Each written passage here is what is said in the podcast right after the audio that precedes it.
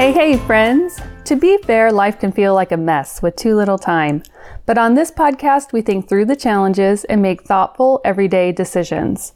My name is Amy Kay, and this is To Be Fair. Thank you so much for listening, friends. This is episode number 16, and today we're talking about our word choices and also swearing, as in cussing or cursing or saying bad words. I've been thinking of cussing for over a year now. Actually, I've been thinking about not cussing for over a year. One year ago, I was excited to get to be called to a great church called Elim Lutheran. I had substitute preached there some, so I knew them a bit, and they knew me. But thankfully, they did not know everything about me. I had one salty mouth the year before being called to their church. It was two years ago that my then husband left me abruptly. I was so very broken and sad. It was very, very difficult. And my language, which had never been sparkling clean, went to absolute pot. As the months moved along, I came along. By the time I was called to the church, I was back to my typical speech patterns. But it was certainly in the back of my mind before I started at the church that I could not cuss there, and I was afraid that I would let one slip. Then, just as I was to begin my time at Elim, I got to meet a gem of a woman named Beverly. I didn't actually get to meet her in life because she passed away one year ago yesterday. I was honored to get to know her through the stories her family told of her. It is truly such an honor to get to help celebrate someone's life in worship. And I cherish the conversations that I get to have as we ready for a loved one's memorial or funeral service. They are always truly so special and intimate and revealing Beverly's two kids, daughter in law and granddaughter, allowed me to join them one evening to talk about Beverly and her funeral. I tell you, my friends, I loved some stories about Beverly. She was born in 1931 and she was the wife of the funeral home director. She was a professional woman herself in this role and she carried herself as such. Towards the end of our visit, Beverly's family recalled some of her favorite expressions. Given the little bit you know of her, I'm guessing you can imagine the types. Oh my! And gee whiz! and then there's this one, and I love this story that Beverly's son shared. He was a high school basketball player, and they had a goal at home. Apparently, he was a highly motivated player because one evening he told himself that he was going to make 10 consecutive free throws or some particular shot before calling it a night. It was getting dark, and at some point in his effort, Beverly poked her head out from the door and asked if he was going to come in soon. He called back to her that he needed to make his shots first. And here's the best part. He remembers her saying, honestly, as the door shut. I feel like I can just hear her saying, honestly, right? Can't you? Can't you? Like, I hope I told the story well enough that you can, like, envision that with me and just hear her say that. The Sunday after Beverly's funeral, I substitute preached in Manhattan, Kansas at the UCC church. I have no idea what I was preaching about, but somehow the story of Beverly's honestly was a fit in the sermon. Her kids allowed me to share it with the church, and with you, by the way. After worship, a few people were excited to talk to me because they remembered phrases their loved ones had said. Criminetly was one of them. I remember I wrote it down on the bulletin because I wanted to remember it. And I wrote it out like three parts. Criminetly. and Jiminy Crickets. So great. I hope you're thinking of some of these types of exclamations that your loved ones have fancied.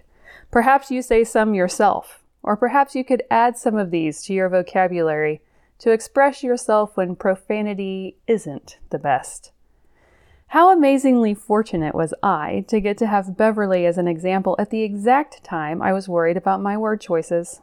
Geez Louise, am I grateful for her, and I'm grateful for her family to share with me what now I'm glad to hand on to you.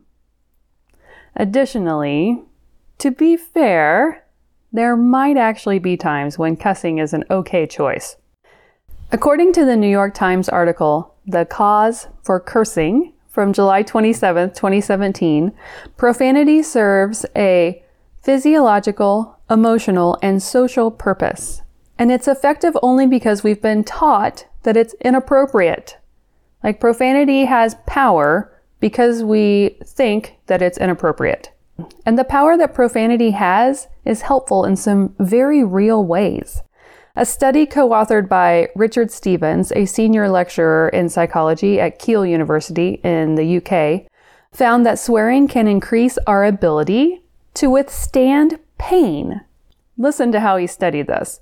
In his experiment, Dr. Stephens asked subjects to come up with a list of words, including swear words, that they might use if they hit their thumb with a hammer. They were also asked to come up with a list of neutral words to describe a chair, like wooden, straight, ornate, words like that. He then asked participants to submerge a hand in ice water for as long as possible, while repeating a word from one of the two lists a swear word or a neutral word. Participants who repeated a swear word were able to keep their hand submerged in the ice water for almost 50% longer than those who repeated a neutral word. Crazy! And not only that, swearing also made participants feel like the pain wasn't as intense. So the researchers obviously concluded that swearing had the effect of reducing sensitivity to pain. It's not the words themselves that help us tolerate pain. NBC News published an article called When Cussing is Good for Your Health on February 4th, 2018, and quoted Dr. Amy Cooper Hakim explaining that when we swear, it sends a message to the amygdala in the brain. The emotional and physical reaction that we have by cussing triggers the fight or flight response, which then gives us that burst of energy to make it through the difficult or painful task. So when you stub your toe and punctuate the pain with an expletive, the spontaneous cussing can help tolerate the pain better. Hmm. I will try to remember that the next time I do something clumsy and I hurt myself. I'll go with a good old cuss word so it doesn't hurt as bad. Circling back when I became suddenly single, perhaps my colorful language was truly helping me to to live on. It's not like I hit my thumb with a hammer, but the pain was far worse, really. And maybe it was made more bearable when I really let her fly. I was pretty good at it. I can hold my own. There is also some other research showing that people who cussed are perceived as more honest and relatable.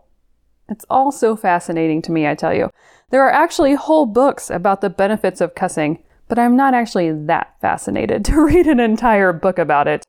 I'd rather learn from dear Beverly and her honestly.